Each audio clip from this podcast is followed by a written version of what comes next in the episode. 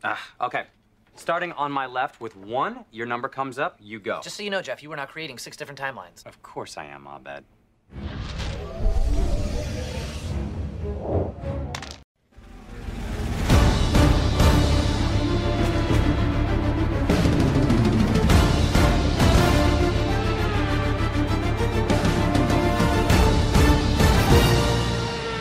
Olá, amigos! Está começando o podcast mais errado que Zebra Alta em circuito de Fórmula um, com ele, que comemorou quando Hamilton não passou o Glock, Marcelo!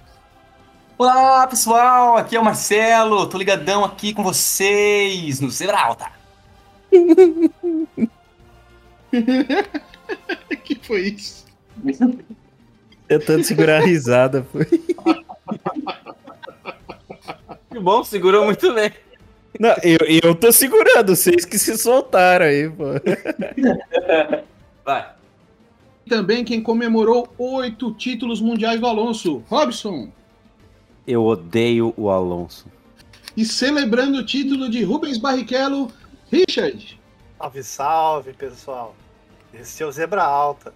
Por fim, quem garante que Russell seria campeão em dois mil e vinte e um na Mercedes? Vicente. Bah. Pronto. E eu sou o Francisco Zotto, esse é o Zebra Alta e hoje, Realidades Paralelas.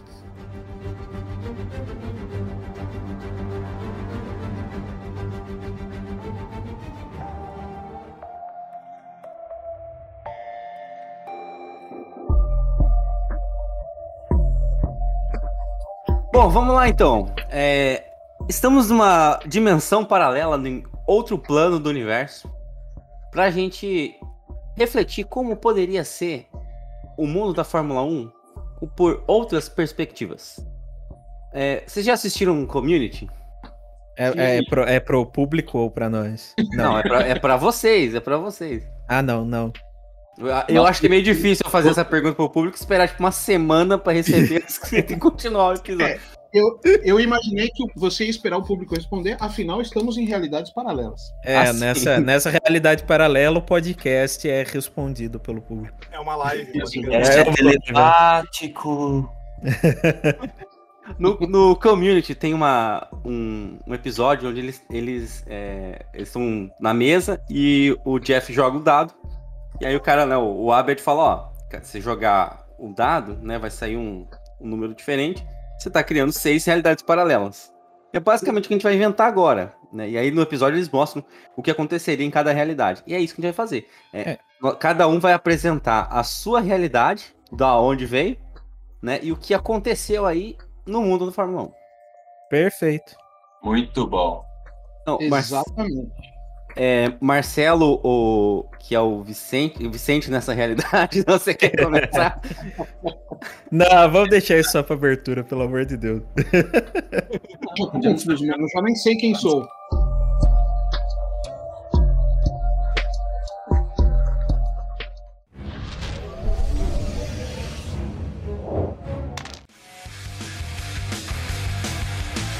A minha, minha realidade alternativa, eu gostaria de sugerir a seguinte situação. Estamos em dois mil e dois, G P da Áustria. Rubinho Barrichello tá dominando a corrida e ele não deixa o Schumacher passar. Ele cruza ah. a linha de chegada em primeiro lugar. Nossa. O ponto mais importante que eu acho é que nós perderíamos o maior meme de todos, porque não ia ter nenhuma graça a gente ouvir hoje não, hoje não, hoje não, Rubinho Barrichello do Brasil. Ou melhor, Rubinho Barrichello do Brasil. Mas vamos lá, e, e, e aí, e as consequências disso? Que, como será que... Próxima temporada, Rubinho na Indy, né? É o que eu imagino, é o que eu imagino, porque durante a corrida... Ele faria a la Rosberg, então. Não, não, é, durante a corrida ele, ele deveria ter deixado o, o Schumacher se aproximar antes, né? A chamada da, de trocar de posição foi algumas voltas antes, várias é, voltas. Ele, ele deixou na última curva como meio que um, Protesto. um protestozinho ali, né? Uhum. É, pra, pra mostrar que ele tava deixando mesmo, né? E aí ele, no meio dessas voltas, o pessoal falou, olha, você deveria reconsiderar seu contrato. Então, é o que o Marcelo, Marcelo Sente falou. É... Marcelo Sente. É o Marcelo Sente e o Vicelo, né? O Vicentelo. Então, a, a, a minha interpretação... Vicelo e não violoncelo, hein? eu, eu acredito que ele não deixaria passar, ia dar uns, uma, uns G Ps aí, que iam alegar qualquer coisa e iam mandar ele embora. Eu acho que no, no, no ano seguinte já não estava mais na Ferrari. É, eu acho que o destino mais lógico seria esse. Mas, se o Rubinho realmente tivesse vencido aquele G P, porque não, não teria deixado o Schumacher passar, isso fosse uma, uma virada de sorte para o Rubinho. Começasse a ir bem, e numa corrida seguinte, que eu não vou lembrar qual que era a corrida seguinte, acontecesse a mesma situação, ele correndo bem, correndo na frente, e aí os caras falando, pô, você já não deixou naquela passada, precisa deixar nessa. E ele fala, não. E ele ganha de novo, e aí ele vai ganhando, e aí ele começa a pontear o campeonato, e ele vira campeão mundial. E aí, como fica a história do Rubinho, como ficaria a história do Schumacher nessa? É uma realidade tão paralela que eu não consigo nem imaginar o Rubinho campeão. E, é, não, ia ser um pouco complicado, porque assim, ele teve três abandonos nas três primeiras corridas, aí ele ficou em segundo lugar em, em San Marino, é, não, não, não, não teve, não participou do, do G P da Espanha, ficou em segundo na Áustria. Aí seguinte, em Mônaco, ele já ficou em sétimo. Então ele teve quatro vitórias naquele ano, então ele já estava muito atrás, porque o Schumacher já tinha... Foi o ano que o Schumacher meteu o pódio em todas as corridas, né? Foi um recorde absurdo. Então, é, não sei, existiria uma, uma possibilidade de acontecer isso em alguma realidade paralela, sim, mas eu não acredito muito, não. A corrida seguinte era Mônaco, é isso? Era. Agora, imagina se ele não tivesse deixado o Schumacher passar, aquele puta clima, é. E fala assim, gente, vocês fazem o que vocês quiserem.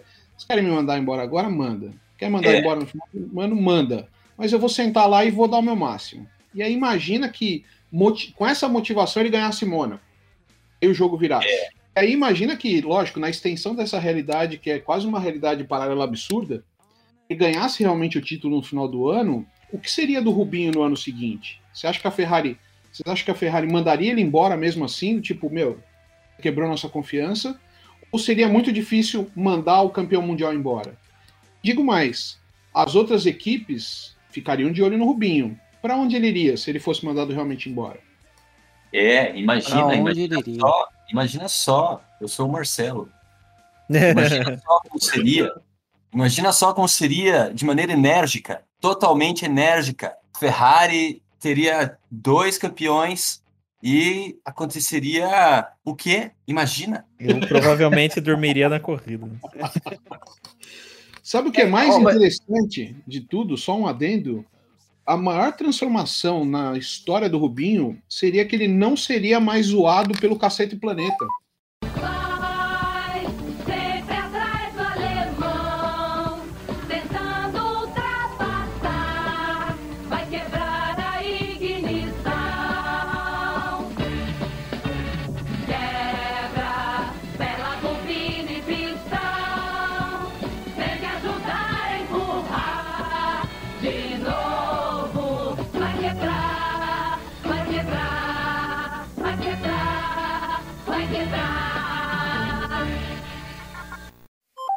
Ah, exatamente. É muito zoado. O Rubinho pé de chinelo não poderia mais ser zoado. Na verdade, na verdade nem, nessa, nem nessa realidade paralela e nem nenhuma ele deveria ser, né? Eu tenho, eu tenho uma teoria, eu tenho uma teoria. Eu tenho uma ideia boa. Olha Se só. o Caceta Planeta não tivesse feito essa merda. Não, pensa aqui, ó. É, na... Eu acho que eu sei pra onde iria Rubens Barrichello. O que acontece é o quê? Talvez ele enrola, eles enrolassem ali a, na, no, no ano de dois mil e dois, talvez não mandassem embora ele já de cara. Mas, é, eu vi entrevista do, do Barrichello falando na época, ele tava na Stuart, se eu não me engano, que virou a Jaguar. É, quando ele foi pra, pra Ferrari, é, o Stuart ainda falou pra ele, ó, tenta... Tenta ficar, fica mais um ano, a gente vai virar Jaguar, o carro vai melhorar e tal, tentou convencer ele. E aí ele falou, pô, Ferrari é momento Ferrari, vou pra lá e tal. E aí aconteceu tudo isso. O que eu acho que aconteceria? Ele seria demitido e no ano seguinte ele ia voltar pra, pra equipe de antes, que seria a Jaguar. Se vocês lembrarem bem, a Jaguar virou Red Bull depois. Ó, oh, é mesmo. Nossa, nossa, alcancei onde você tá querendo chegar. Que explosão mental. Não, então, eu já, já tô vendo lá na frente, cara. Eu tô vendo o Vettel sumindo na foto. Tipo De Volta pro Futuro, sabe? Vai, na realidade, ele vai desaparecer a pessoa na foto. Eu já tô vendo o, o Vettel sumindo na foto de campeão mundial. Olha lá, vou voltar aqui ó, um, um tempo, ó, dois mil e três, né? Seria o ano que ele entra, entraria para para Jaguar. Os pilotos que tiveram lá foi Mark Webber, Antônio Pizzoni da primeira até a décima primeira corrida, e depois Justin Wilson. Ou seja, provavelmente ele pegaria o local, o lugar do Pizzoni, né? Seria um Sim. brasileiro. Então faria um ano comparado ali ao Mark Webber. Eu acho ele mais piloto que o Mark Webber até um certo ponto, então... se manteria aí no ano seguinte, dois mil e quatro. É, ainda era Jaguar, é, Mark Webber e Christian Klein. Eu nem lembro desse cara. Então, mas esquece. Só tinha a bosta do companheiro do Webber, hein? Tá vendo? E aí, em dois mil e cinco, virou Red Bull. E aí foi o Coulter pra lá. Coulter, Coulter. Com Klein e o Liuzzi. Pô, pensa que uma equipe Coulter e Barrichello. Teria Hel- Helmut Marko aprovado o Barrichello? Acha?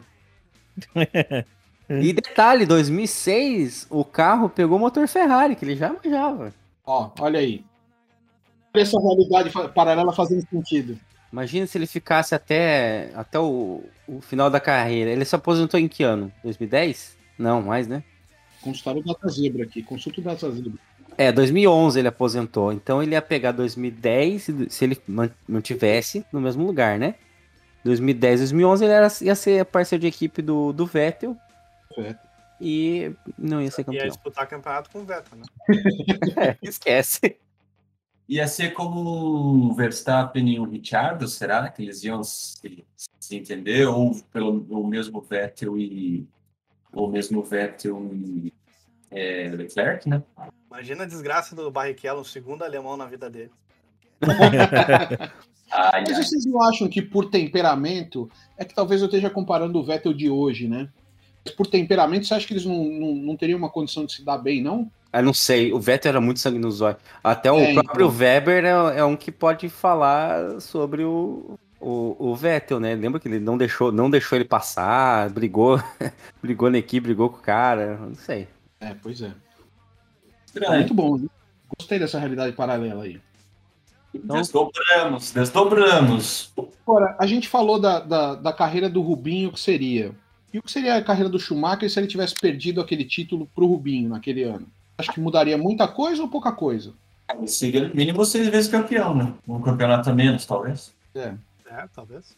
Na verdade, então, isso que ele queria, ia querer dizer que o Lewis Hamilton já teria batido o maior recorde sendo sete vezes. É, porque o Rubens... foi muito importante nos títulos, né? Como segundo piloto mesmo. É, ele que acertava o carro, basicamente. É um ótimo piloto, gente, até hoje, né? Infelizmente, o brasileiro não valorizou a Globo e o Conceito Planeta naquele momento não fizeram um bom proveito aí da, da carreira do piloto, né? Preferiu desmoralizá-lo, né? Digamos assim. Mas o, hoje o Brown que parece que tá no banheiro. Pois é, mudou de como. Na realidade paralela, ele que grava do banheiro e não eu.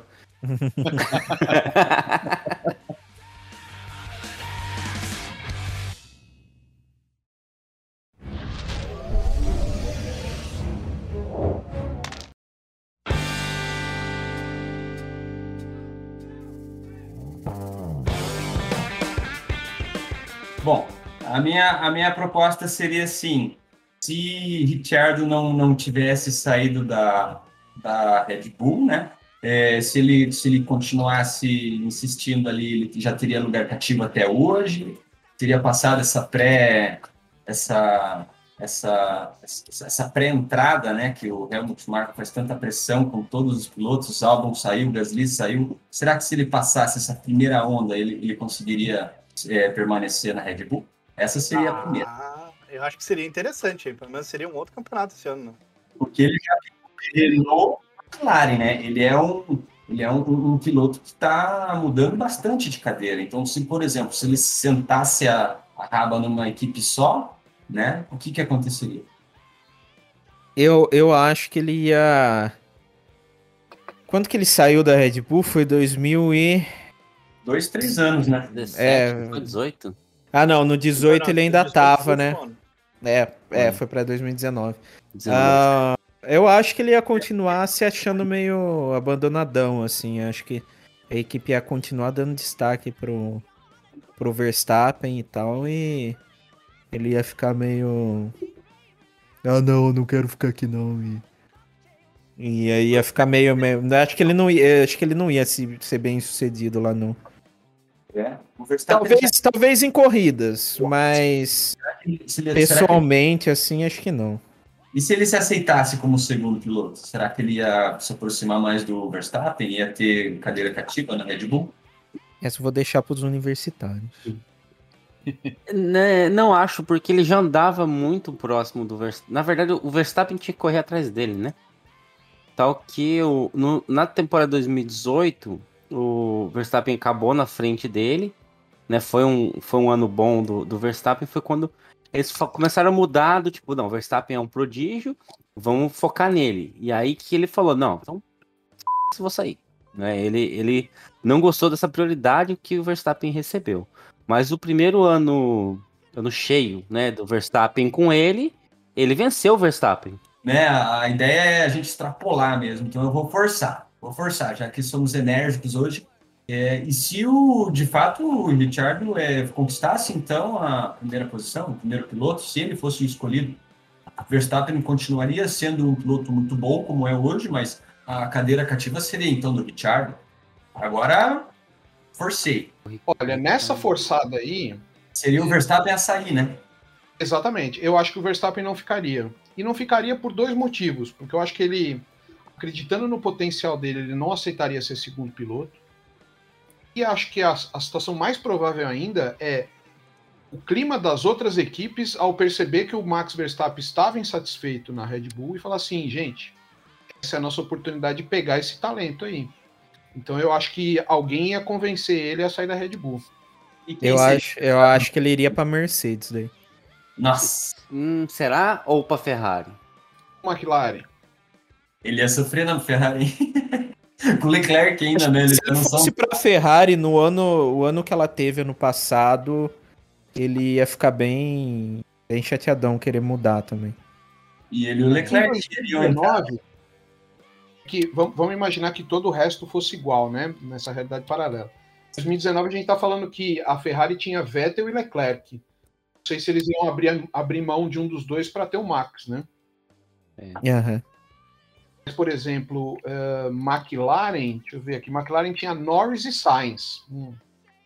Eles abririam mão do Sainz para ter o, o Verstappen. Norris não, porque é da, é da academia e é uma expectativa que cre- crescesse, mas eles gastaram com o Ricardo, né? É, lá na Mercedes ia estar o Bottas, né? Era Bottas, uma possibilidade. É, mas aí teria a Mercedes, aí teria o clima de guerra, Rosberg, Hamilton, tudo de novo, né? Eles não querem isso, tanto que seguraram o Bottas até agora para evitar isso com, com o Russell, então eu será acho que, que nunca faria esse passo. Será que o que aconteceria com o Verstappen seria mais ou menos a mesma coisa que o Ricciardo? Porque assim, convenhamos, não é fácil escolher uma equipe, não é fácil entrar numa equipe e se adaptar nela, né? E se ele, tipo, escolhesse uma equipe, queimasse, né, uma temporada, fosse para outra, igual o Ricciardo fez, ele pingaria de uma para outra, será que não daria tempo pro...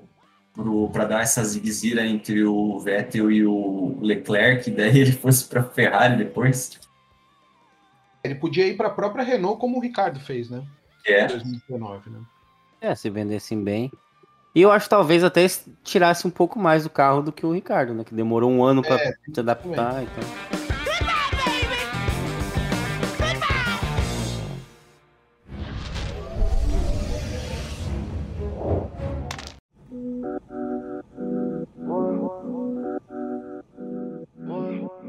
É, já desdobramos a primeira, a minha segunda, e era, na verdade, a primeira. Olha só que loucura, já que estamos em realidades paralelas. É, seria também na Red Bull se o Vettel não tivesse feito a cagada de ter saído da Red Bull por paixone, por passione, passione ferrarista e ter se dado mal na Ferrari. E o que, que ia acontecer com ele? Ele ia conquistar o quinto campeonato? Ele ia ter mais campeonatos? Ele ia bater o recorde? Ele ia se dar muito bem na Red Bull? O que ia acontecer? Vamos lá, vamos lá, vamos lá. Enérgico. Ah, ele ia continuar sendo mal na Red Bull, né? Olha o quê? Ia continuar sendo mal na Red Bull, né? Olha, eu vou pra essa linha também, porque é o seguinte. No ano que ele decidiu sair... O... Oi?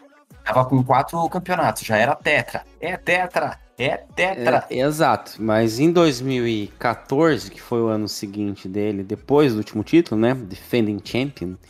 É, que foi o, a, quando o Hamilton ganhou a primeira leva de, de título dele ali, é, pela Mercedes. O companheiro de equipe dele foi o Ricardo. E ele apanhou do Ricardo, né? Ele ficou bem atrás do Ricardo no, no campeonato.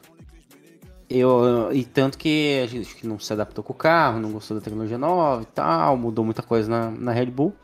Ele decidiu ir para a Ferrari, que já foi o ano seguinte dele na, na Ferrari. É... Como você falou, né? Por paixão, ele falou, não, eu quero ir para a Ferrari, quero repetir o que o Schumacher fez lá. E a ideia dele era ir lá e ganhar, ganhar vários títulos.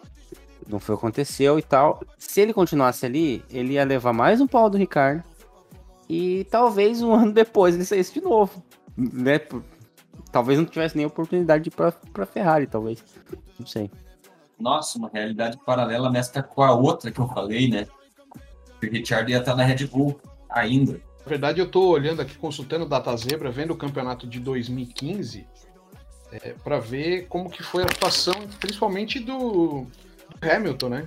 Como o Hamilton se cumpriu. Porque dois mil e catorze, vocês lembram? dois mil e catorze o Hamilton tem um começo avassalador, ele ganha tipo... Ele, ele, ele, eu lembro que ele sai na, na, na Austrália... Depois ele ganha acho que quatro seguidas. Oh, e ele tem uma temporada gigantesca na, em dois mil e quatro. Né? dois mil e catorze. É, dois mil e catorze, né? dois mil e catorze, perdão. É, então é, já não tinha aquela hegemonia que, a, que, a, que o Vettel tinha com a Red Bull antes, né? É. Ali aquilo é quebrado, né? Sim. É, e o, o Ricardo com, acho que é o segundo ano dele lá, não. Terceiro, não, terceiro. Não vou lembrar agora, ele ficou em terceiro lugar no campeonato, né? Bem, sim, terminou bem. Digamos assim, se o Vettel tivesse então ficado na Red Bull, conseguido segurar o aperto do Richard e ganhasse o quinto campeonato. Aperto... Calma aí, porque eu acabei de lembrar de uma coisa aqui vendo o Data Zebra. O Bottas, o Bottas de Williams ficou na frente do Vettel no campeonato com o Vettel uh. na Red Bull. Mas isso sabe que o Bottas foi chamado para Williams. Isso tudo é que ali é, é isso, né? dois mil e catorze já é um domínio da Mercedes, né? Tanto que eles fazem campeão e vice. Mas ainda tem a Red Bull competitiva, porque o Ricardo termina em terceiro campeonato, né? Mas é Pô, o Vettel mesmo é que desce ladeira abaixo, né?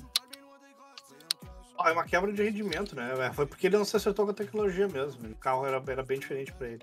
Mas a gente vê uma, uma diferença, né? do, do Ricardo hoje, né? Com o Ricardo na, naquele aquele tempo, né? Exatamente isso que eu ia falar. Como ele se adaptava a tecnologias antigamente. E se ele tivesse se adaptado? E se ele tivesse ganhado o quinto campeonato? Eu sou o Marcelo Enérgico nesta realidade. Então, mas aí você aí tá moldando a realidade. Você não tá criando um evento pra gente é. analisar. É. Por, por exemplo, e se o, seria, será que o Vettel ganharia o quinto? Aí você perguntou, e se o Vettel ganhasse o quinto? Não, se o Vettel ganhasse o quinto, a realidade hoje é que ele seria pentacampeão. Uau! É mas isso. O Hamilton teria um título a menos, hein? O Hamilton teria um título a menos. Muito bem. Mas aí que tá. A Red Bull, no ano seguinte, com o dinheiro que a Mercedes tinha, né? Com o acúmulo de dinheiro, a Mercedes alcançaria? Seria um passo errado do Hamilton sair da McLaren para ir para a Mercedes? É. É, adulto. Uma coisa leva a outra. Efeito borboleta.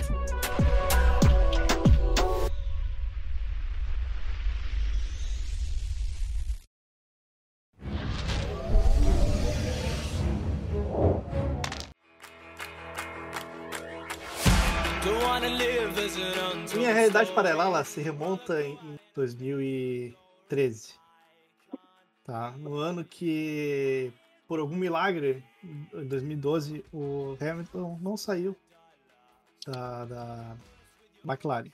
Ele assinou um contrato de mais um ano, uma pequena prorrogação. Ah, e aí ele optou por, no, no ano seguinte, né, quando abriu uma vaga para entrar na Ferrari, ele foi para a Ferrari. E a hum. partir disso a gente começa a discutir. O que vocês acham que aconteceria com o Hamilton na Ferrari em dois mil e treze? dois mil e treze, em vez de ir para a Mercedes e para a Ferrari. Exatamente. Olha aí. dois mil e treze.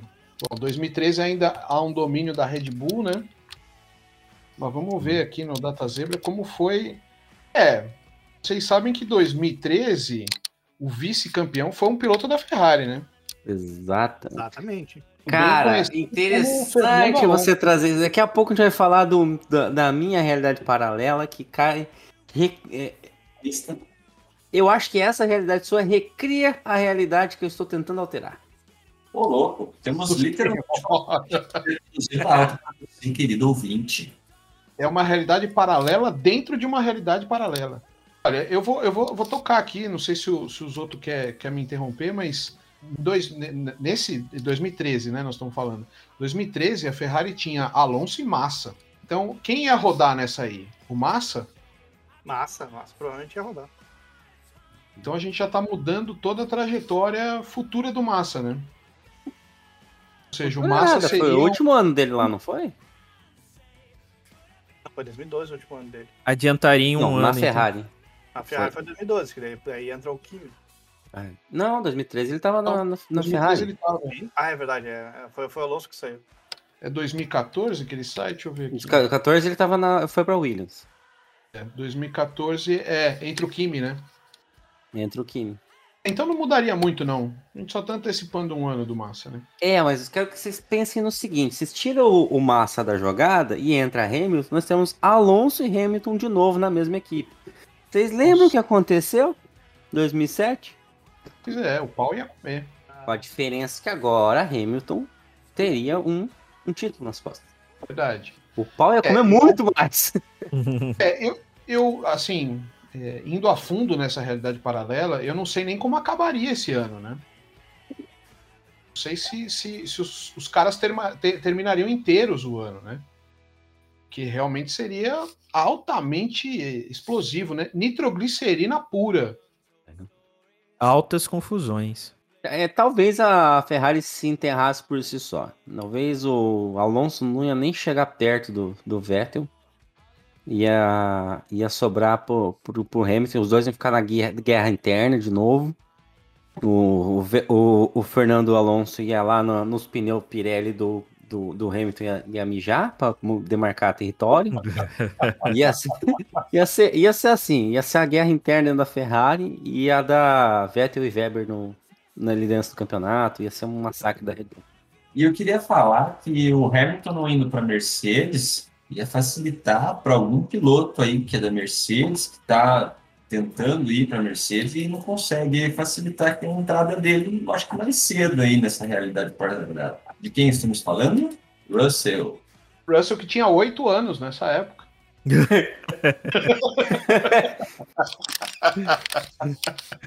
eu, eu... Assim, você teria um outro cara ali na hora, ali na Mercedes, né, que futuramente...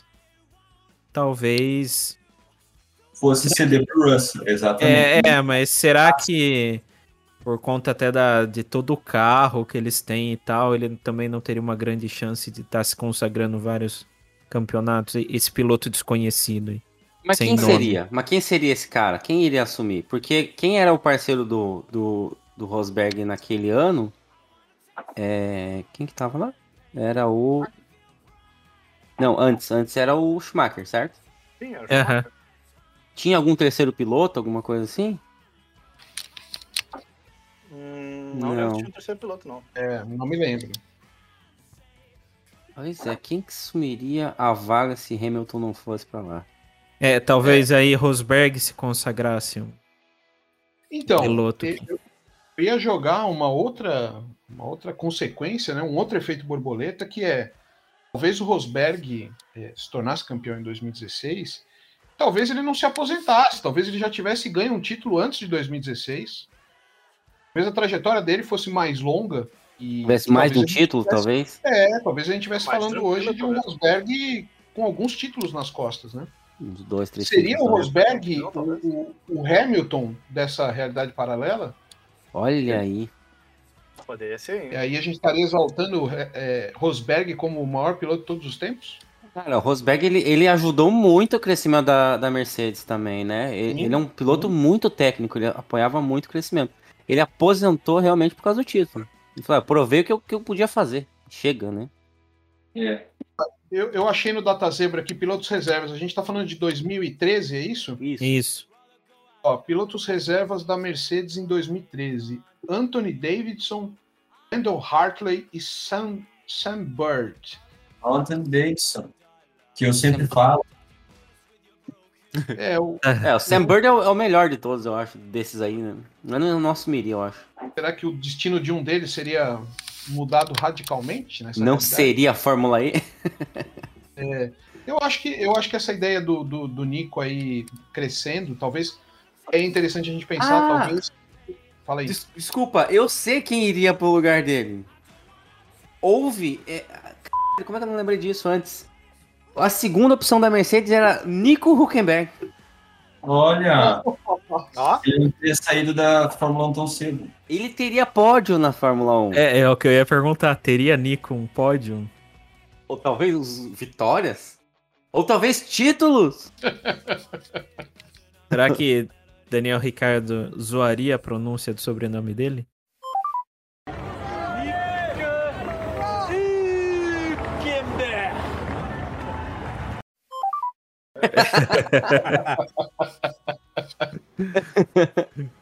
É, o, o fato é o seguinte, é, Nico Hülkenberg, ele foi dado, ele é o, pra mim é o Romarinho da Fórmula um. Vocês lembram do Romarinho? Romarinho! Romarinho era a promessa de sucesso e futuro da, da, da, do futebol brasileiro. Ele era, sabe, a, o Strokes era a salvação do rock. Depois o Franz Ferdinand era a salvação do rock. Romarinho era a salvação da seleção brasileira. Hoje deve jogar, sei lá, a quinta divisão do campeonato chinês. Não sei. Ninguém mais sabe. É, o Hülkenberg ganhou um monte de título. Fórmula três, os cacete. Fórmula dois, G P dois na época. Ganhou um monte de coisa e era bem forte. Foi pra Fórmula um, todo mundo falou, ah, agora vai, né? Esse cara vai, vai mandar bem. E não foi, né? De lá pra cá, ele ganhou uma alemã só. Não teve mais nada, assim. Nem pode, ele conseguia. E é questão de azar também. Mas é, é, é mulher dele, essa alemã que ele ganhou? Nossa. Alô, Leute! Eu não vi Alô, essa, velho.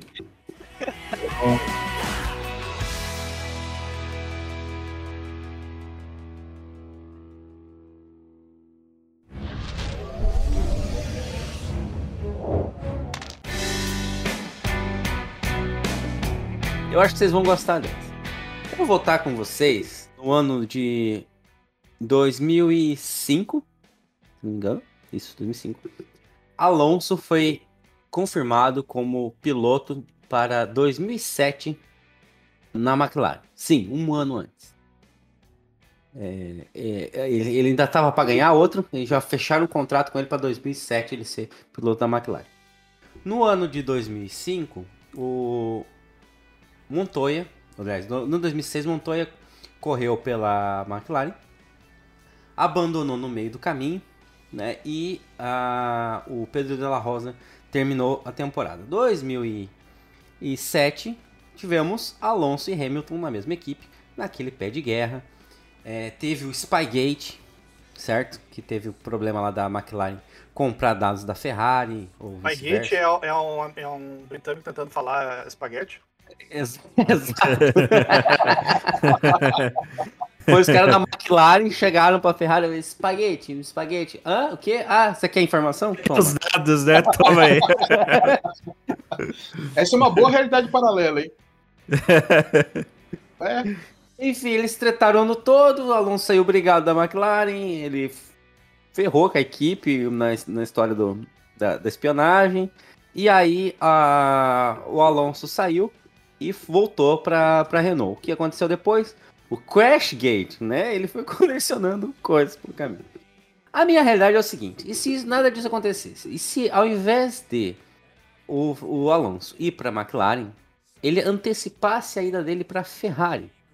Por quê? Naquele ano, a, além da troca, quem o carro da Ferrari é, com a ida dele para... Aliás, é, com a ida dele para para McLaren, é, saiu o, o Raikkonen, que foi para a Ferrari.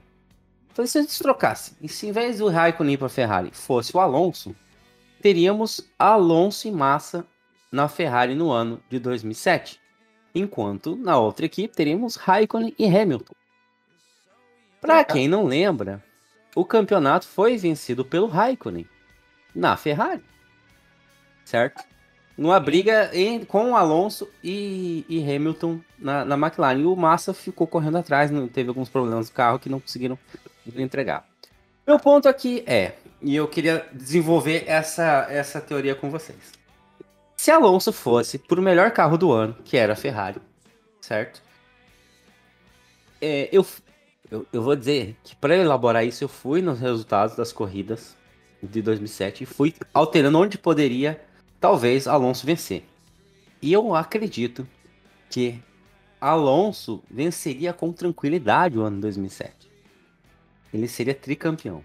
Uma vez tricampeão pela Ferrari, ele manteria, né, o seu, seu contrato.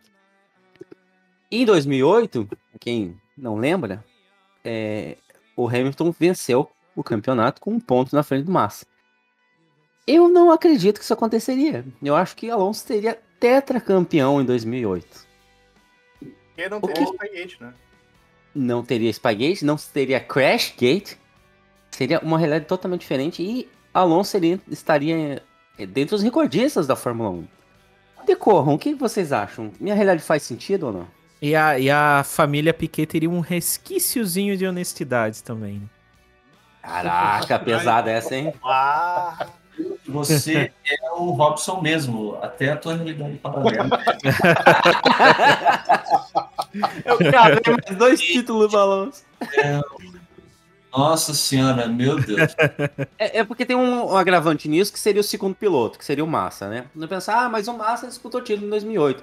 Só que queria trazer pra você... Ah, detalhe, né? Em dois mil e sete teve ainda o Vacagari. Não sei se lembra. Lembro, lembro. É, é, aquilo lá é perfeito, porque a gente tem um espanhol e um brasileiro se xingando em italiano. É, é maravilhoso.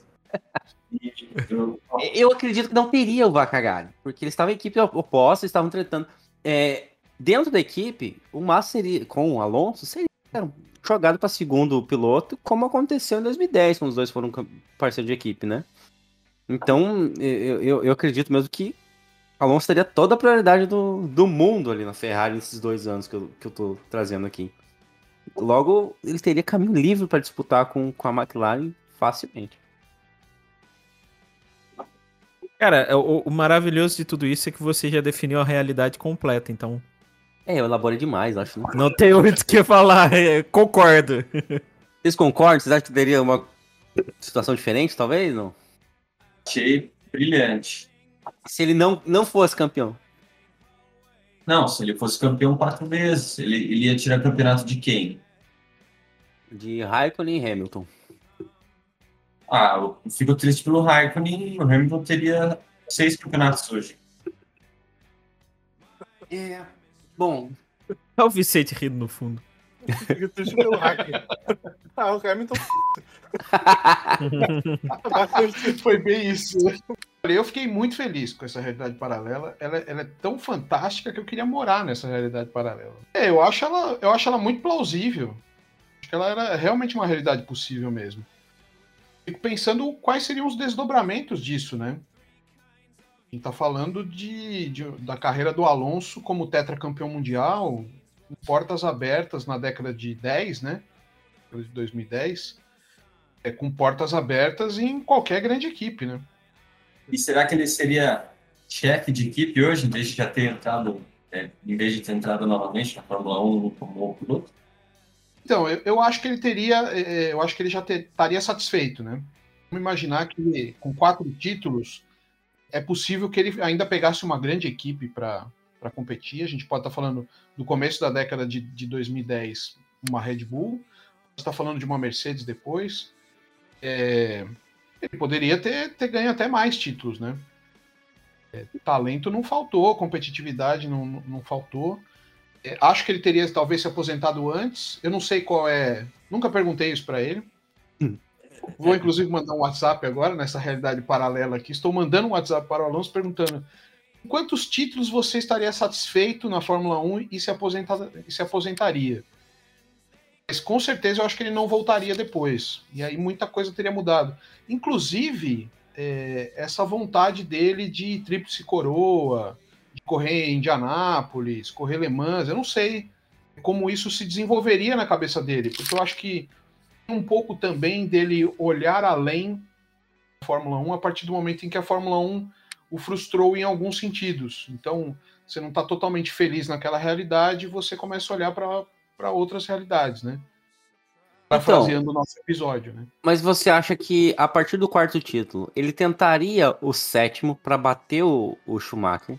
Ele tentaria buscar equipes de ponta para bater o Schumacher? Ou ele falaria, ok, agora eu vou procurar novas coisas e, por exemplo, Le Mans e, e Indy, e, e, e para tentar se eu cravar o nome dele na história, pois eu já cravou, que queira que não, mas é, ou essa vontade dele só veio porque ele falou, ah, não vou conseguir bater o Schumacher, então vou tentar cravar meu nome de outra forma. Nessa realidade, ele tem a chance. Eu acho que isso só tem é... de ser hepta e de conquistar a tríplice coroa. Continue, Robson. Não, eu acho que a prioridade dele seria é, alcançar o Schumacher. Uhum. Porque se você pensar, a gente tá falando que dois mil e oito ele tava tipo com vinte e sete anos, né? Se em dois mil e vinte e um ele tá com quarenta, né? dois mil e onze ele tava com trinta, então a gente tá falando de vinte, vinte e sete, vinte e oito anos. Ou seja, ele, na cabeça dele, talvez na nossa cabeça, ele teria aí o quê? Uns oito a dez anos, uns oito anos sendo competitivo.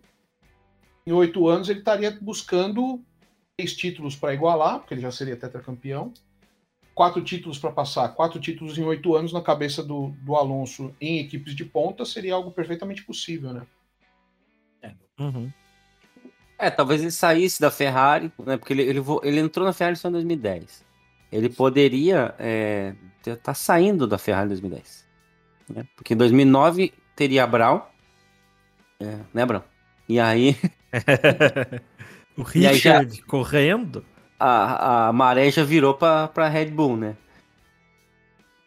Talvez ele... Ou ele ficasse na Ferrari, tivesse a mesma realidade, caísse no... só teria dois títulos a mais, ou ele... Ah, a Brau foi melhor, quero outra equipe que, que me dê garantia de, de vitória e surgisse uma conversa com a Red Bull, né? E lembrando que é, em dois mil e dez, quando começa o domínio do Vettel, o vice-campeão é o Alonso de Ferrari, né? Ou seja, o Alonso ainda é, brigando de igual para igual, né? É, lembrando que no campeonato de dois mil e dez, o Vettel ganha do Alonso por apenas quatro pontos. Então é importante a gente lembrar isso, assim, são quatro pontos que, que não deram o título para o Alonso, né? Então, ou seja, ainda estava em alto nível, né? Se a gente traçar essa realidade paralela e juntar com essa realidade real de dois mil e dez, onde ele quase ganha um título, é, realmente... E, e como é interessante, não querendo cortar muito o Vicente, mas como é interessante a gente pensar nas realidades paralelas, é, a gente está colocando os caras em carros competitivos e tal, mas como a realidade é, de você ter é, carros competitivos definem a trajetória histórica de um piloto, né? Se a gente tira a Mercedes do Hamilton, hoje a gente talvez não estivesse falando do Hamilton como ele é, na verdade, né? Se o Alonso tivesse tido o carro que o Hamilton tem, o Alonso talvez fosse o melhor de todos os tempos. Talvez o Nico Rosberg estivesse na Mercedes, sim ou não. É, é muito interessante a gente ver como as carreiras são construídas e como tem um momento que os astros se alinham e o melhor piloto consegue um grande carro, o grande piloto consegue o melhor carro, as coisas fluem para a história, né? E fazem recorde. Mas, mas você trouxe um ponto interessante, porque vamos pensar assim, pensando que o, o Alonso fosse tetracampeão. dois mil e dez foi quando veio a Mercedes, que veio o Schumacher com o, o Nico com o Mercedes, certo? Esse, ao invés é, de, na saída do Schumacher, que eles buscaram o Hamilton para ser o, o segundo piloto, eles falaram assim, pô, nós temos um tetracampeão. Temos o Vettel, que é alemão, que não vai vir, né? Acho que deve ter rolado esse pensamento, que é outro alemão. E aí falaram assim, bom, segundo tetracampeão que teremos é Alonso. E aí em dois mil e quatorze entra Alonso para Mercedes. Pois é. A gente estaria agora falando em mais de, de sete títulos então, aí. Então agora pensa, a gente está falando que o Alonso está vindo como tetracampeão, né? Nessa hum. realidade. É, desde então, né? Quando o Schumacher sai e vem o Hamilton, Hamilton ganha um, dois, três, quatro, cinco, seis títulos. Então se a gente fosse pensar pela lógica que o Alonso teria condição de ganhar esses mesmos seis títulos, a gente estaria falando hoje de um cara que ganhou dez títulos mundiais. Ele aposentaria, porque é o seguinte, é... Você acha que o Alonso perdia pro Rosberg? Acho que não. Porque o Alonso sabe ser filha da p***, né? Exato, exatamente. Então, é, eu acho que ele pararia no décimo título. Ele aposentaria em dois mil e dezessete? Não, dois mil e vinte? Ah, sim, você tá dizendo que talvez em dois mil e dezesseis o Rosberg não ganhasse, né? Não ganharia, o Alonso fecharia dez títulos, tá falando certo? Peraí. quatorze, é, quatorze quinze, dezesseis, dezessete. dezoito, é, em dois mil e dezenove, Alonso aposentaria com dez títulos. Nossa, e a tríplice coroa. E aí ele ia atrás da tríplice coroa. É. Aí eu acho que. É, então, aí eu não sei se ele se ele seria plenamente satisfeito com dez títulos em ser o maior de todos os tempos da Fórmula um. E provavelmente seria o maior de todos os tempos da Fórmula um por, por séculos, se é que a Fórmula um durará séculos. É, mas eu não sei. Vocês se foram teria... longe, hein?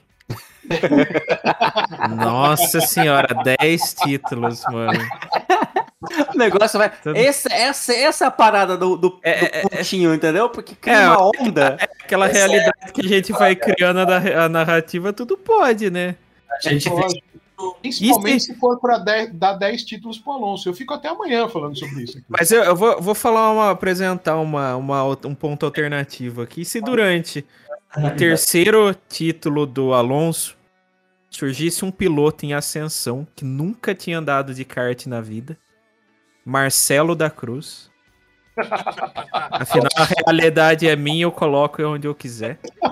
Os caras da, da melhor equipe olharam para ele e falaram: esse cara tem talento. É. Vamos esse investir. Vai. Vamos piano investir. É isso, piano. Lá pra dois mil e oito, por aí, mais ou menos. Ele ganha, nessa realidade aí. Mais jovem, porque Marcelo não teria nem carteira pra dirigir e já estava dirigindo a Fórmula um. Max Verstappen tá aí como exemplo, né? Ele ganharia é. super licença. Se o Max pode, é. também pode. Compraria por... Compraria... O cara, o, é. o, cara, o, o guarda pararia da rua, falaria assim, por, uh, carteira de habilitação, por favor. Eu só abriria o porta-malas e mostraria a quantidade de pneus de pole position que ia ser conquistados ali. Então, precisa na... de mais alguma coisa? Ele, não, senhor. Tenha um bom dia. Então, então, na realidade, vamos chegar à conclusão aqui, na realidade paralela, em que o Alonso vai para a Ferrari, o maior campeão de todos os tempos é o Marcelo. Exato. Perfeito. Agora, daria para, nessa realidade em que o Marcelo é um grande prodígio da Fórmula um, daria para incluir outro membro do Zebra Alta? Em dois mil e nove, o chefe de equipe mais jovem de todos os tempos, o dono de equipe mais jovem de todos os tempos, Richard Brown? Ele ia ser piloto e diretor de equipe ao mesmo tempo. Louco. E nós, nós fundaríamos a, a, a, a Pimento G P. Pimento G P. E aí? Ou a, a Show Show G P, né? Show Show. Show Show, show, show, show G P.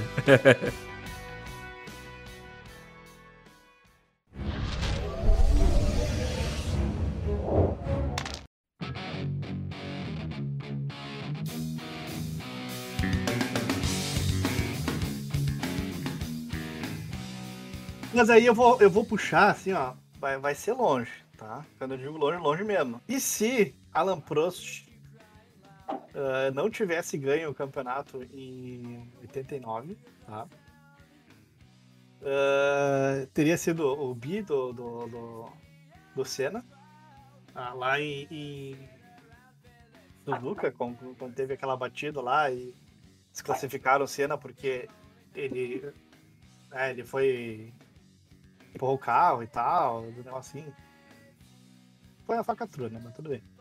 Se ele não tivesse uhum. zoado o campeonato do Senna, é isso? Exato, se não tivesse zoado esse campeonato do Senna. Vocês acham que o Prost Uh, no ano seguinte ou no outro ano uh, já teria saído da, da, da uma saída antecipada da, da McLaren e aí abrindo portas para o Senna ser mais do que tetracampeão? Olha, eu cravaria que sim. Eu acho que o Prost não aguentaria um bicampeonato do Senna. Opinião, in, in, in, na minha opinião, eu acho que ele não aguentaria. Ele não aguentou, ele ganha ser campeão. Imagine se ele tivesse sido Senna. Ele é, já... exatamente. As armas que o Prost tinha nessa briga eram a experiência dele, os títulos que ele já tinha conquistado, né? Tava brigando contra um jovem piloto, né? Um jovem prodígio, uma jovem promessa, e que acabou ali levando o primeiro título em oitenta e oito e tal, e aí essa disputa se acirrou muito mais. É, mas o Prost nunca foi o cara bater de frente, vamos dizer assim, né? É tipo o Piquet, né? Que era capaz de sair do carro e sair na mão com alguém. É, é, é o que eu ia apresentar também. Olha lá, abrindo realidades em realidades. E se Eliseu Salazar quebrasse a mão do Piquet naquele, naquele golpe que ele tentasse dar? Se ele dependesse o que que aconteceria? Com o capacete, né? Mas beleza, segue o jogo aí. Vamos lá, segue a análise. Nós perderíamos dois grandes momentos da história da Fórmula um, né? Foi aquela disputa na Chicane, né, onde o Prost impede a ultrapassagem do Senna. Esse é um momento da história da Fórmula um. E o, o ano seguinte, né, quando o Senna não freia na primeira curva do G P do Japão e os dois saem, né? Dá então, o troco. Essa realidade paralela traria é, a, a perda de dois momentos icônicos desse esporte que tanto amamos. Não diria nem perda, na real, porque daria para ter esse mesmo momento aí do... um momento que os dois estão disputando um com o outro ali, né? Só que em vez de ter a punição, não, não teria punição, né? É, pensando é... assim, eu acho que o caminho mantém-se o mesmo, né? Só que a diferença é que o título vai pro Senna em vez do Prost, o Prost ia ficar magoado, ia pra Ferrari de novo, ia ter a treta de novo. Talvez o Senna perdesse o título, não, porque com batida, né, ele, ele foi campeão, então... não. E só ia ter, o Senna ia ter um título a mais. Isso que aconteceu, né? Sim. Isso, se a realidade não fosse a realidade que eu sugerirei daqui a pouco, né? Olha aí. Na real, já sugere agora, porque eu fiz essa realidade justamente pra, tu, pra puxar a tua. Vamos lá. Olha aí, olha. Deixadinha, ó. Essa, essa foi a deixa perfeita, né? Exatamente. Olha, eu vou primeiro fazer a, a sugestão, como todos trouxeram. Aí, em seguida, eu vou dar a minha versão de como a história se desenrolaria a partir dessa sugestão. Uhum. E depois a gente desenvolve o que cada um imagina que seria a partir da ideia inicial de e se uma coisa tivesse acontecido. Beleza? Beleza. Beleza. Então é o seguinte, é, a minha sugestão, ela é talvez na, na lista de realidades paralelas imaginadas... o torcedor de Fórmula um dos últimos tempos, talvez se a gente propusesse isso a, aos fãs da Fórmula um, talvez essa realidade seria a vencedora, né? A, a que mais as pessoas gostariam de, de ver. A minha realidade paralela vem da seguinte pergunta: e se Ayrton Senna tivesse sobrevivido ao acidente na Tamburello em Imola, em mil novecentos e noventa e quatro? E aí eu quero, eu quero só dar uma... dificultada aí na, na, na questão, ou melhor, jogar mais uma coisa. Ele sobrevivido ao acidente ou não teve acidente nenhum? É, na... Nem Ratzenberg, nem Barrichello. É, na minha realidade, o acidente aconteceu. Exatamente como ele aconteceu. A única diferença é que por uma felicidade aquela maldita barra de direção, não, não, não teve o é, quebrou, ele bate, mas a suspensão não vem em direção a ele, né? Ou seja, é uma batida forte, a gente não tinha talvez a aferição de quantos Gs, né? A gente teve uhum. recentemente aí os cinquenta e um Gs do, do Max, né? Não sabe quantos Gs estavam envolvidos, mas era um acidente grave, mas vocês imaginam, depois daquela batida, quando Galvão Bueno fala, Senna bate forte, a gente visse o Senna se mexendo, batendo no cinto e saindo por conta própria ali, zonzo provavelmente, talvez um pouco machucado, mas saísse vivo de lá. Essa é a minha proposta. A partir disso, eu desenvolvi uma realidade muito louca. Por quê? Porque eu acho que o Senna é, não ficou provado em quantidade de títulos o talento que o Senna era e o tamanho do Senna dentro da história da Fórmula um. Eu acho que o acidente do Senna interrompeu tragicamente talvez a trajetória mais vitoriosa da história da Fórmula um. E aí eu não estou falando apenas de um piloto, do casamento de um piloto com um grande carro. Estou falando da trajetória do piloto mais talentoso que já guiou um, um Fórmula um. Então, vou aqui tentar, em linhas breves, desenhar o que aconteceu. Estou chocado, ministro. é, eu acho que ele volta na corrida seguinte... E continua disputando o Mundial, era um Mundial difícil, vocês lembram, né? Era um Mundial em que ele tinha perdido já as primeiras corridas para o Schumacher, o Schumacher tinha vencido as, as três primeiras corridas, né? E o Senna não tinha sequer pontuado, mas o Senna tem uma grande reviravolta, é uma grande disputa, ele ganha o Mundial de noventa e quatro, vira tetracampeão mundial aos trinta e quatro anos. Aí, em noventa e cinco, uma outra disputa muito intensa com o Schumacher, ele ganha o quinto título e iguala o Fangio. Em noventa e cinco ele chega ao quinto título mundial. E aí fica aquela busca incessante para superar o Fangio. Ele tenta noventa e seis, não dá certo. Tenta noventa e sete, não dá certo. Tenta noventa e oito, não dá certo. E aí ele fala assim, no final da temporada ele fala, olha, tô pensando em me aposentar no final de noventa e oito. Mas em noventa e nove, nos primeiros dias de noventa e nove, ele surpreende todo mundo porque ele realiza um sonho antigo dele, que era... como os outros já destacou uma vez no nosso grupo, para correr pela Ferrari. Então, em noventa e nove, ele assina um ano com a Ferrari. Tipo, eu quero assinar com a Ferrari, quero correr pra Ferra- pela Ferrari para encerrar minha carreira. Ele nem fala mais em superar o Fangio. Mas aí, é, acaba se montando o time dos sonhos, né? Schumacher e Senna juntos na mesma equipe na Fórmula um. Justamente na Ferrari. Aí o que, que eu imaginei? Meu, aquela temporada pau a pau, cada um ganha uma e vai... Cara, chega na última corrida, eles estão empatados. Aí quem ganhasse essa corrida, essa corrida é, era no Japão. Agora Nossa. Eu não lembro se na realidade real teria no, mais noventa e nove ou dois mil? Hã? De noventa e nove ou dois mil? noventa e nove. De noventa e nove. noventa e nove acho que era no, Aí, imagina no Japão. É, Japão. É, mas imagina que nessa realidade paralela, o Japão era esse cenário ideal. Aí nessa corrida acontece, já que nessa realidade paralela, talvez outras, outros momentos icônicos pudessem se perder, cria-se talvez o momento mais icônico da história da Fórmula um. Que é o Senna ganhando a corrida, a última volta, Schumacher lá para trás, o Senna vai ser campeão. O que acontece? Desaba um temporal absurdo sobre Suzuka. Senna faz a última volta com seu pneu slick ali, segurando o carro, vai dando drift e tal. Quando ele termina aquela chicane, que vai para aquela grande reta, que é a reta da... da, da, da aquela curva, grande curva para a reta de chegada, ele roda no meio da curva.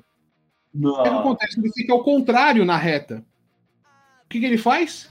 Ele engata a ré e vai de ré até a gente chegar. Ele ganha seu sexto título mundial de ré. Fato este, momento esse, que se torna o momento mais emblemático da história de todos os esportes em todos os tempos. E o Senna decide se aposentar. Ele fala assim, meu, chega, acabou, não, não tem mais o que fazer, sou maior que Fangio. Aí ele decide encerrar a carreira. Articula ainda para o Rubinho e para a Ferrari na temporada seguinte, como realmente acaba acontecendo na história, né? O Rubinho indo para a Ferrari. O Senna vai embora do, do, da Fórmula um, se despede, se aposenta, mas ele volta para a Fórmula um quando? Quando no fim de dois mil e oito ele decide comprar o espólio da Honda, na realidade real seria comprada pelo Ross Brown, é comprada pelo Senna. Em dois mil e nove, em dois mil e nove estreia na Fórmula um o quê? A Senna Racing. Button oh. uma temporada perfeita como foi, na realidade. Button é campeão. A Senna, a Senna Racing vence seu primeiro campeonato. E o Senna fala assim, não preciso conquistar mais nada. Já fui campeão como piloto, já fui campeão como, como de equipe. E aí ele vende a equipe para a Mercedes e se retira da Fórmula um. E a história da Mercedes continua como a gente conheceu. O Senna se aposenta definitivamente e eu encerro essa história dizendo como está Ayrton Senna hoje, nesse exato momento, no dia que estamos gravando hoje, onze de agosto de dois mil e vinte e um. Senna hoje com sessenta e um anos, acaba de ganhar nesse fim de semana o seu quinto título no clube de bocha do, do Leblon, no Rio de Janeiro, tornando-se assim o maior vencedor de bocha da história desse país. Achei que Achei que você ia falar, né? Estaria sendo entrevistado por seis malucos que resolveram... Olha, isso é uma boa, viu? Você sabe que eu, eu fiquei pensando em, em finais paralelos, né? Num dos finais paralelos, hoje ele era comentarista da Band junto com o Reginaldo Leme. Eu achei que um cara que tinha ganho tanta coisa, né? Tinha sido tão sensacional, não podia terminar como comentarista, né?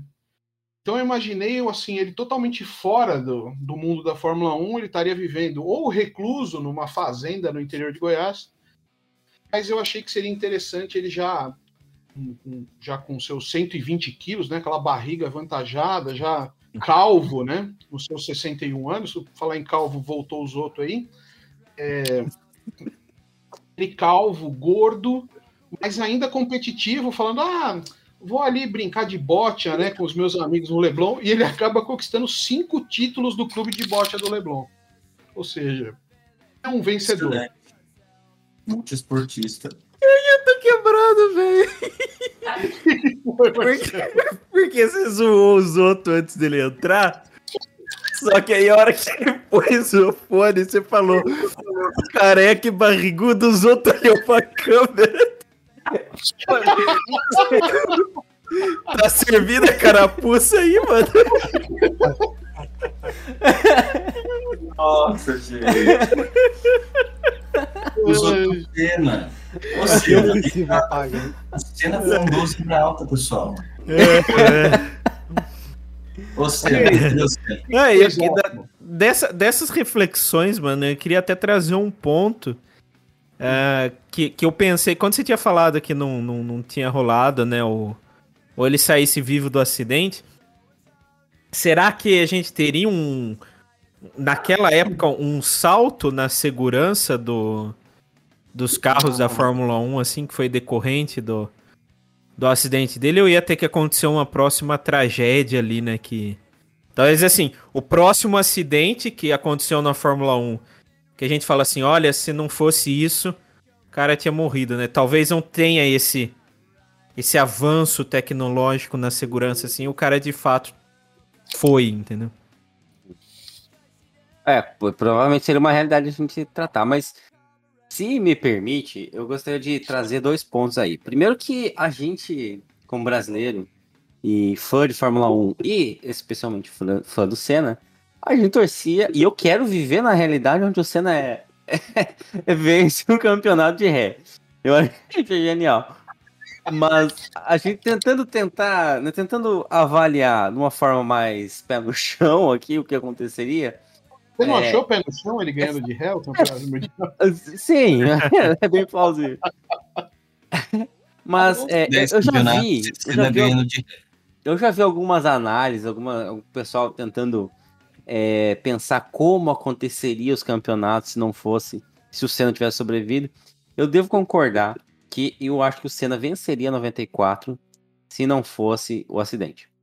Por que, que eu acho isso? É, a gente falou isso algum episódio atrás, que o Rio, Damon Hill chegou, perdeu o campeonato por um ponto e o Schumacher deu uma forçada ali para para conseguir o título. Coisa que o Senna já era macaco velho, né? Porque ele já tinha batalhado com o Prost e venceu dois campeonatos, é, e teve uma disputa final de campeonato batendo. Então, eu acho que aquela é a realidade onde a gente vive, né, em que Schumacher vence do Rio batendo, não aconteceria. Se fosse quando o Senna ali, o Senna não ia, não, ele, ele não ia deixar, ele não ia, não ia, não ia perder aqueles pontos ali. Por outro lado, ele vence, eu acho que ele venceria o Mônaco, foi o seguinte, a corrida seguinte, é, já acertando o carro, e ele venceria várias outras. Lembrando que teve irregularidade comprovada na Benetton, ou seja, ele perde, é desclassificado, o Schumacher é desclassificado, acho que em dois G Ps, e é banido de duas corridas. É, então tem, teve um, uns, umas controvérsias aí, coisa que se postergou no período, no, no, no ano seguinte, onde o, o vice foi de novo Damon Hill e o Coulter, com a Williams. Ou seja, é sim bem plausível essa realidade onde o Senna é, é pentacampeão, noventa e quatro, noventa e cinco. É bem, é bem crível, eu acreditaria nessa realidade. Mas existe uma outra vertente da realidade onde o pessoal fala por aí, isso já teve algumas pessoas que postaram em blogs e análises por aí, que Senna não ficaria na Williams nem naquele ano. Existia uma, existe registro de uma reunião que ele teve com o pessoal da Ferrari é, antes do G P do San Marino. Ele foi, é, ele cogitou trocar de equipe durante a temporada e ir para a Ferrari já naquele ano de noventa e quatro, que tiraria ele de, de competitividade aí, porque ele iria assumir um carro do inferior. Porque, qual, por que, que o, o, o Senna foi para a Williams e não para a Ferrari, né? Que ele já queria aposentar na Ferrari. Porque a Ferrari falou, ó, a gente precisa reerguer a equipe, a equipe tá uma merda, e a gente precisa de alguém, algum campeão, que assuma a equipe e reerga. Que foi o que o Schumacher fez pra frente, né? O Schumacher passou acho que três temporadas na, na Ferrari sem ser campeão, arrastando o time pra cima, pra daí ele ter o, colher o fruto. Senna, ele tem uma entrevista dele com o Reginaldo Leme que ele fala, eu não tenho esse tempo, né? Meu, eu, eu vou, ele ia aposentar ali em noventa e nove, dois mil, no pau brabo dois mil e dois, né? Se tanto. Então, ele queria um carro de ponta para ser campeão. Coisa que o Alonso fez também, né? O Alonso, o Alonso é outro que entrar na equipe para erguer o time, ele não vai. Ele, quer, ele queria o melhor carro para ganhar título. Então, é, se ele fosse para a Ferrari, seria no objetivo de, de ganhar título. Aí o pessoal cogita. E se ele fosse para a Ferrari, Schumacher nunca iria para a Ferrari e não teríamos a, a, o que aconteceu com, com o Schumacher? Talvez ele nunca fosse... O, o campeão que foi, ou talvez Senna desenvolveria a equipe por alguns anos e tivesse mais dois, três títulos ali na, na Ferrari, ou, do, ou, ou dois ali, vai, que ele ficasse dois, três anos igual o, o Schumacher batalhando, o Schumacher sendo campeão, ele conseguisse dois títulos ali em noventa e nove, dois mil e se aposentasse, né, empatando com o Fangio.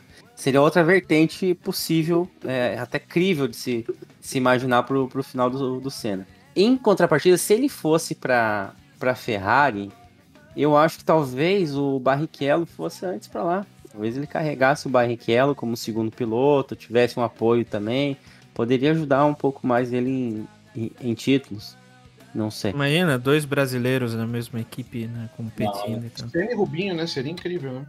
Dois sucessos. Não ia ser só eu fã da Ferrari aqui não, ia todo mundo.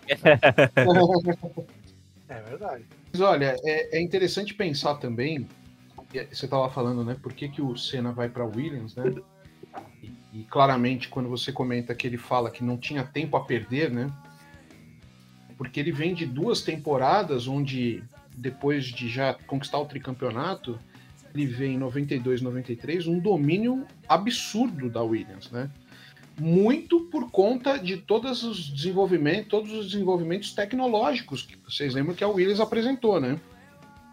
Tem aquela cena clássica, né, de uma câmera colocada ali na, na, na frente dos boxes da, da Williams, provavelmente a Williams do Mansell, o carro mexendo sozinho, lembra? O carro subia e descia sozinho, isso ficou uma cena emblemática, né, para mostrar o nível tecnológico que esse carro tinha, né?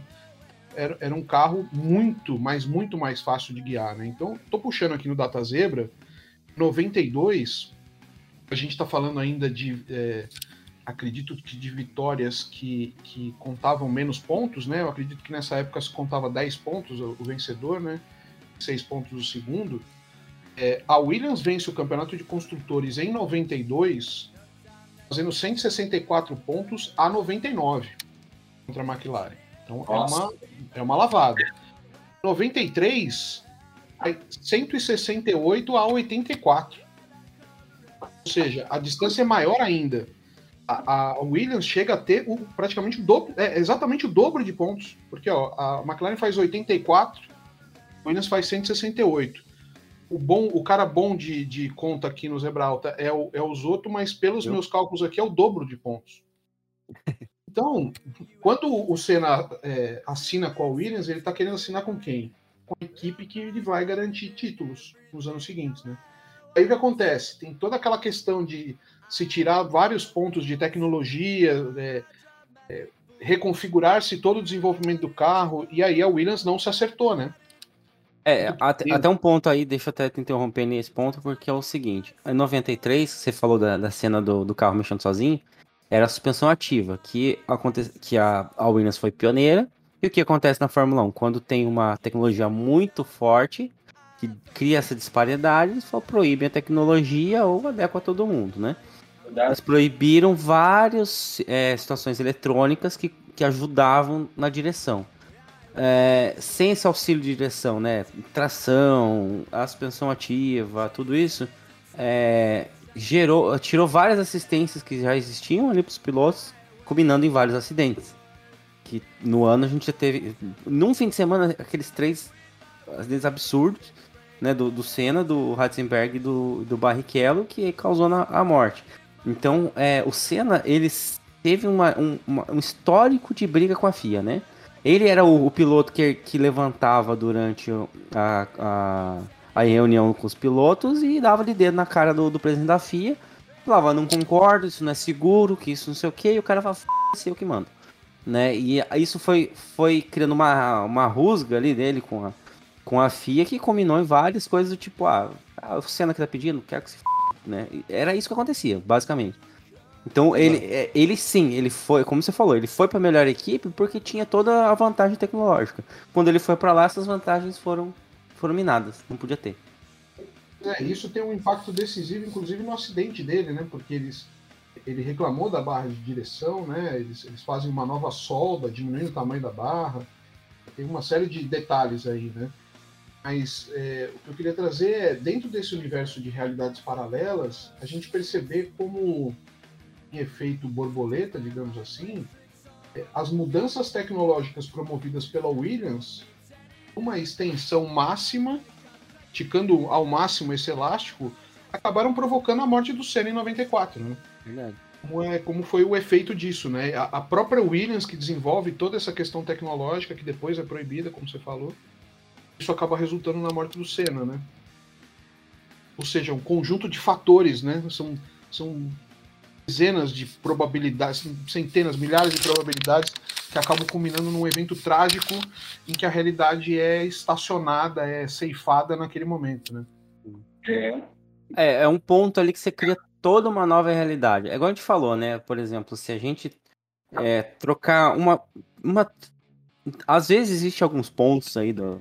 do tempo, que você fazer uma troca, cria uma curva, mas acaba tomando o mesmo rumo. A gente consegue pensar assim, né? Vem a, a T V A lá e arrebenta com a, a variante e volta pro rumo normal. Mas existe uma, uma possibilidade e, e um, um ponto tão chave como o Senna, né? De, aí, acho que é, esse é um ponto porque a gente vê a tanta importância no Senna, né? Ele mudaria toda a realidade, porque se você analisar que Senna fosse campeão em noventa e quatro, noventa e cinco, você já tira dois títulos do Schumacher. O Schumacher já não deixa de ser aquele cara. Se, com aquela vitória, ele, ele continua ainda na Williams, a Williams vence em noventa e seis, noventa e sete. Então seriam mais quatro títulos, ele teria sete títulos. Aí você já vê que o, o Hamilton já não tem a mesma, o mesmo ponto, entende? Esse meio Sim. tempo, a McLaren cresceu, né? A McLaren vence em noventa e oito, noventa e nove. É, poderiam vencer do Senna. E se o, o Senna resolve, ah, a McLaren cresceu, tá lá Ros, é, o, o como é que é o nome do chefe da equipe lá? Eu esqueci. É... Ron Dennis. Aí, McLaren cresce, tem lá o Ron, o Ron Dennis de no, ainda lá na McLaren, e falou, você, nós não vamos ganhar título. Que tal? Você, de novo, ganhando título com a gente.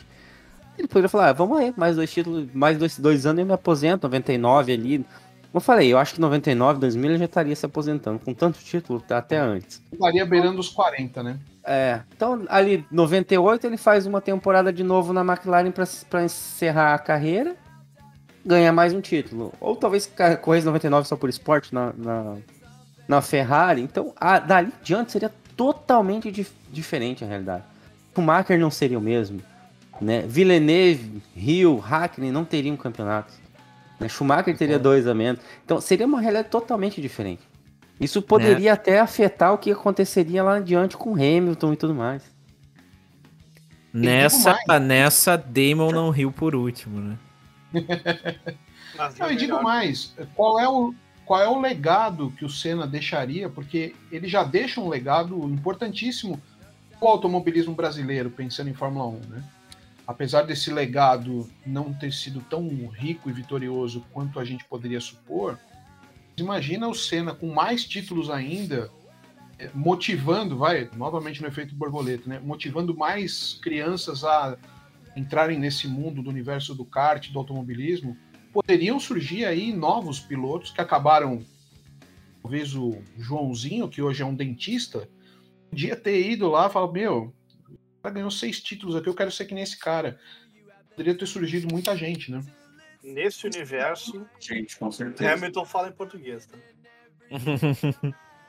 é, é verdade. E a gente teria uma porrada de chato que fala, falaria a Fórmula um morreu em dois mil, né? E não em noventa e quatro. Exato. Verdade. Verdade. É, mas... é. Verdade. O legal é pensar que... É... que isso realmente seria, é, é lógico, eu fiz uma brincadeira, né, do Senna virando um dono de equipe por um ano, tentei ali traçar um paralelo com a própria realidade, né, é, buscando elementos da realidade para justificar, mas imagina o que ele poderia ser, ele poderia realmente ter virado um dono de equipe, ele simplesmente poderia ter falado, amigo, agora eu vou curtir a vida. É, numa realidade paralela da paralela, quando eu estava desenvolvendo essa, eu falei, putz, imagina o Senna ainda com um espírito competitivo, mas... totalmente saturado da história de Fórmula um, ele decide investir num outro esporte. Um esporte que ele pudesse, depois dos quarenta, ainda ser competitivo em algum nível. Imagina se ele fosse, sei lá, um, um, um cara da vela, sabe? E que a gente vê aí, sei lá, é, o Robert Scheid com mais de quarenta anos ganhando títulos. Imagina se ele investisse numa outra carreira, competitivo como ele era, bem fisicamente. Imagina o Senna, cara, num, disputando uma Olimpíada na vela, com quarenta e poucos anos, sabe? Uhum. Tira essa loucura. Campeão é. de dominó na praça, né? Também. É, e, exatamente. E aí, o que, que eu fiz na minha realidade? Eu quis trazer ele é, totalmente fora desse espectro gigantesco que a gente poderia imaginar para ele, né? Que era justamente isso. É, é um terminar jogando dominó na praça no bairro do Peixoto, sabe? É, mas... aí dentro dessa realidade eu falei, não, mas se ele fosse jogar dominó na praça, ele ainda ia ser competitivo, ele ainda ia ganhar, e aí eu gostei da ideia da bote, que ele entrava no clube da bote, aí fala, não, vou jogar um campeonatinho aqui do bairro, aí ganha, ganha mais um, ganha, e faz cinco anos que ele só ganha, né? O cara virado pra lua, meu. Mas uh, tem uma, uma teoria aí também que eu li que ele, ele trouxe a Audi pro Brasil, né? Então era possível que ele fosse... ele fosse empresário depois de aposentar, trabalhasse no setor automobilístico é, de produção, não de, de, de, de esporte, né? Sim. Eu acho uma meio triste você pensar que ele virasse o empresário e votasse no Bolsonaro, tá ligado? eu, ia estragar, eu ia estragar essa realidade dizendo que ele votaria no Bolsonaro. É. Eu prefiro não acreditar nisso. Não vamos estragar as realidades. Com isso, na, com isso, nós teríamos um autódromo no Rio de Janeiro? Será que seria mais fácil? Né? Ah, é verdade. Aí é possível. Aí é, é mas, mas, ó, vou dizer o seguinte. Hoje ele diria que tinha votado no Amoedo. Mas, olha, o, o Marcelo tocou num ponto nevrálgico da nossa discussão, que é, teríamos o autódromo de, do Rio de Janeiro com a ajuda de Ayrton Senna, ou o Senna boicotaria um G P do Rio porque ele tem uma curva com o nome dele em São Paulo? Ah.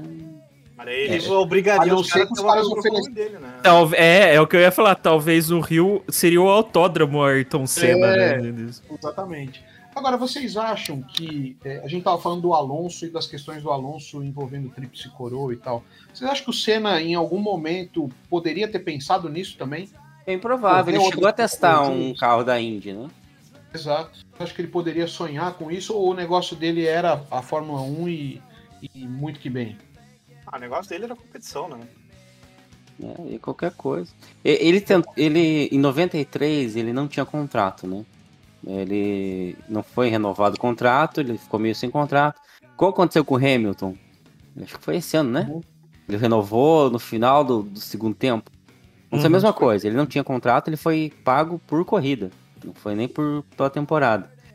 É, e nesse ano, ele testou, se eu não me engano, foi esse ano, tá? Ele testou o carro da Indy, mandou bem, mas ele né, não era bem aquilo que ele queria, né? Se você olhar pra isso, ah, já conquistou, né, porrada de título, não tem mais pra onde ir, já é o maior de todos os tempos, né? Claro, né, a gente sabe do futuro, mas eu digo, se fosse naquela época lá, ele conseguisse o quinto título, ele, beleza, já superei, precisava, né? A partir daí ele poderia, poderia alçar novos voos, né? Ir pra, pra, pra Indy. Aí conquistou a Indy. E agora? Talvez uma alemã? Le Mans? Vamos falar da alemã? A Indy, seria, a Indy seria bem possível, né? Por conta do, do Emerson Fittipaldi, né? Sim. Ali no final dos anos oitenta e começo dos noventa, é um personagem ali brasileiro dentro da, da Fórmula Indy, né? Então o Senna tinha esse, vamos dizer, esse espelho, né? O piloto brasileiro campeão competindo na Indy. Talvez criasse uma nova tendência, né? Ganhar a Fórmula um, ganhar a Indy também. E teria nessa realidade Adriane Galisteu escapado do Dado Dolabella? Muito bom. Grande episódio é. de realidades paralelas trazido aí para você, querido ouvinte do Zebra Alta. Legal que o Brau encerra o episódio sem nem perguntar, né? Tipo, é isso aí. É, é eu tava esperando justamente esse fechamento. Fica a pergunta também, e numa realidade paralela que o Hugo não fosse fã da Ferrari. Ele seria mais feliz. Olha, é, é isso que eu ia falar. Ele, ele teria evitado o cabelo vermelho, né? Que já seria é, um, um grande outra momento, cor, né? Seria Mercedes da Red Bull ou McLaren, seria laranja, de repente. É, seria laranja. Bom, mas deixa eu trazer uma outra realidade para vocês, que na verdade eu acho que talvez está para acontecer, não foi do passado. Talvez seja futuro, ou seja presente, não sei. Veja só. Está acontecendo e a gente não sabe. É, eu acho que está acontecendo e só eu sei. Talvez seja isso. Bom, estamos no período de férias da Fórmula um e eu fui buscar a minha filha na, na escola. E eu fui de bicicleta, porque se o Vettel pode ir para um, um, um competir um, um, um G P, um autódromo, né? Um autódromo de, de bicicleta. O Alonso pode ir no mercado de bicicleta, eu acho que eu posso buscar minha filha de bicicleta, né? Uhum. Eu parei na esquina para para fazer a, né, conversão. Eu olhei para um lado, olhei para o outro, tava vindo o carro, olhei para o meu lado, para um Celta vermelho, sabe, é, tipo carro de firma, com aquela escada em cima. Uhum. Eu olhei para dentro de relance e falei, cara, ai, ai. esse cara, eu conheço esse cara.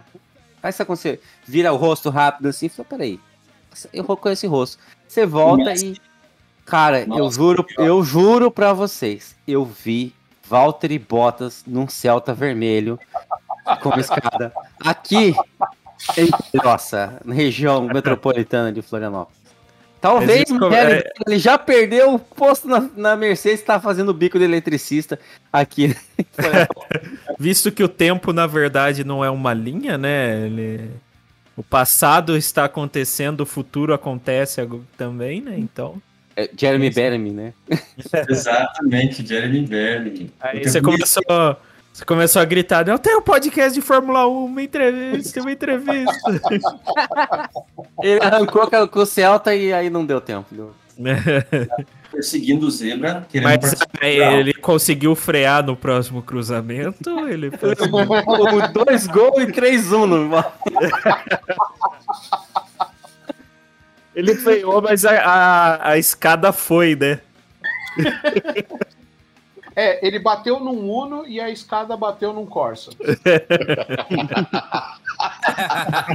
Ah, não acredito.